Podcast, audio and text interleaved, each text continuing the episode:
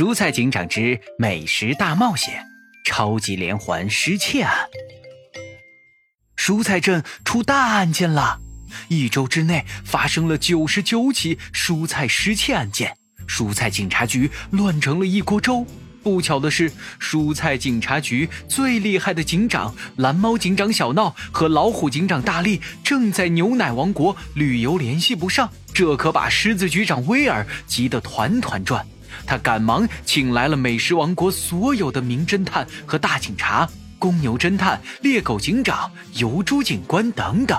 现在大家都聚集在蔬菜警察局的办公室里，吵成一团，都觉得自己对案件的分析才是对的。哞！按照我老牛多年的办案经验，一周内发生了九十九起偷盗案件。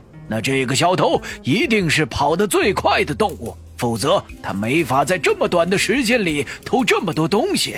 绝对是猎豹，我没见过比他更快的家伙了。哞！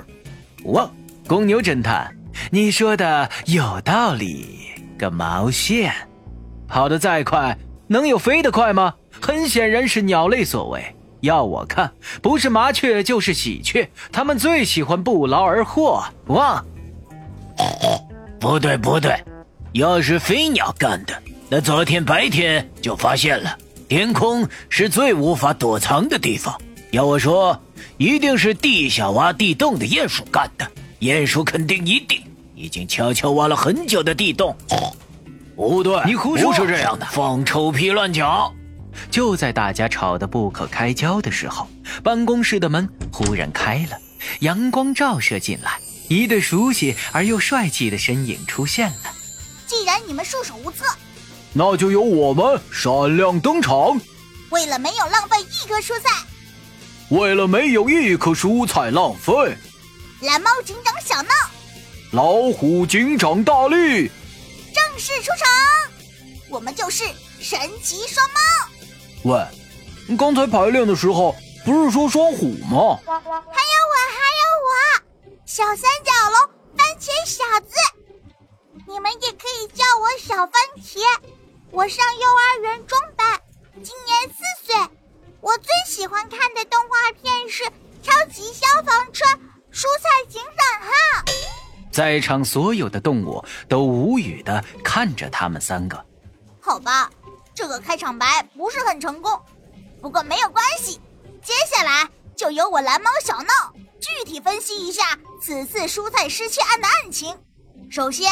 九十九起失窃案发生在一周之内，九十九起失窃案，我的番茄也被偷走了。哞，这还用你说？我们刚才都讲了好几遍了。哞，我们来看一下案件发生的地点，均匀的分布在蔬菜镇东南西北的各个角落，其次在地窖、阳台、院子、农场和商店等。各种地方均有发生，说明一定不是某一种会飞或者打地洞的动物所为。哇，有点道理。哇，案件的手法各有不同，有的是不留痕迹的偷窃，有的是暴力破窗后的抢劫，还有的是用自制假货冒充的调包。那又说明什么？说明作案的家伙绝对不是一个人，一定是一个团伙的集体犯罪。而且他们严密分工，早有预谋。小闹警长说的对，我小番茄龙也是这么想的。刚才我老虎大力和小闹的一番分析，案件的问题所在已经很明确了。那么接下来就很好办了，抓住所有的坏蛋就可以了。老虎，你好像什么都没说。谁不知道需要抓住所有的坏蛋？关键是抓谁，怎么抓？今天他们一定还会继续偷盗的。我们要马上派出所有的狗狗警员去各大蔬菜市场偷偷埋伏起来，因为他们有灵敏的嗅觉和迅捷的速度。听到这里，局长狮子威尔终于放松了一口气。好，就这么办。另外，这里不是小孩子该在的地方。三角龙小朋友，你快回家去吧。哇，这么一劲。我要回家看超级消防车蔬菜警长号了。很快，蔬菜镇的各大蔬菜市场周围就埋伏好了许多狗狗警员，大家都兴奋地期待着可以抓住很多坏蛋。然而，整整一天过去了，太阳都要落山了，连坏蛋的一个身影都没见着。哇，小闹警长的分析看来不怎么有用嘛！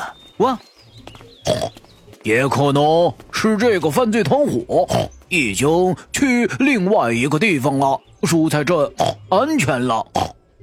就在这时，一只狗狗警员冲进了办公室，他满头大汗，气喘吁吁。报报报告，在在蔬菜市场抓住了一个小偷，疑似 疑似是犯罪犯罪团伙成员。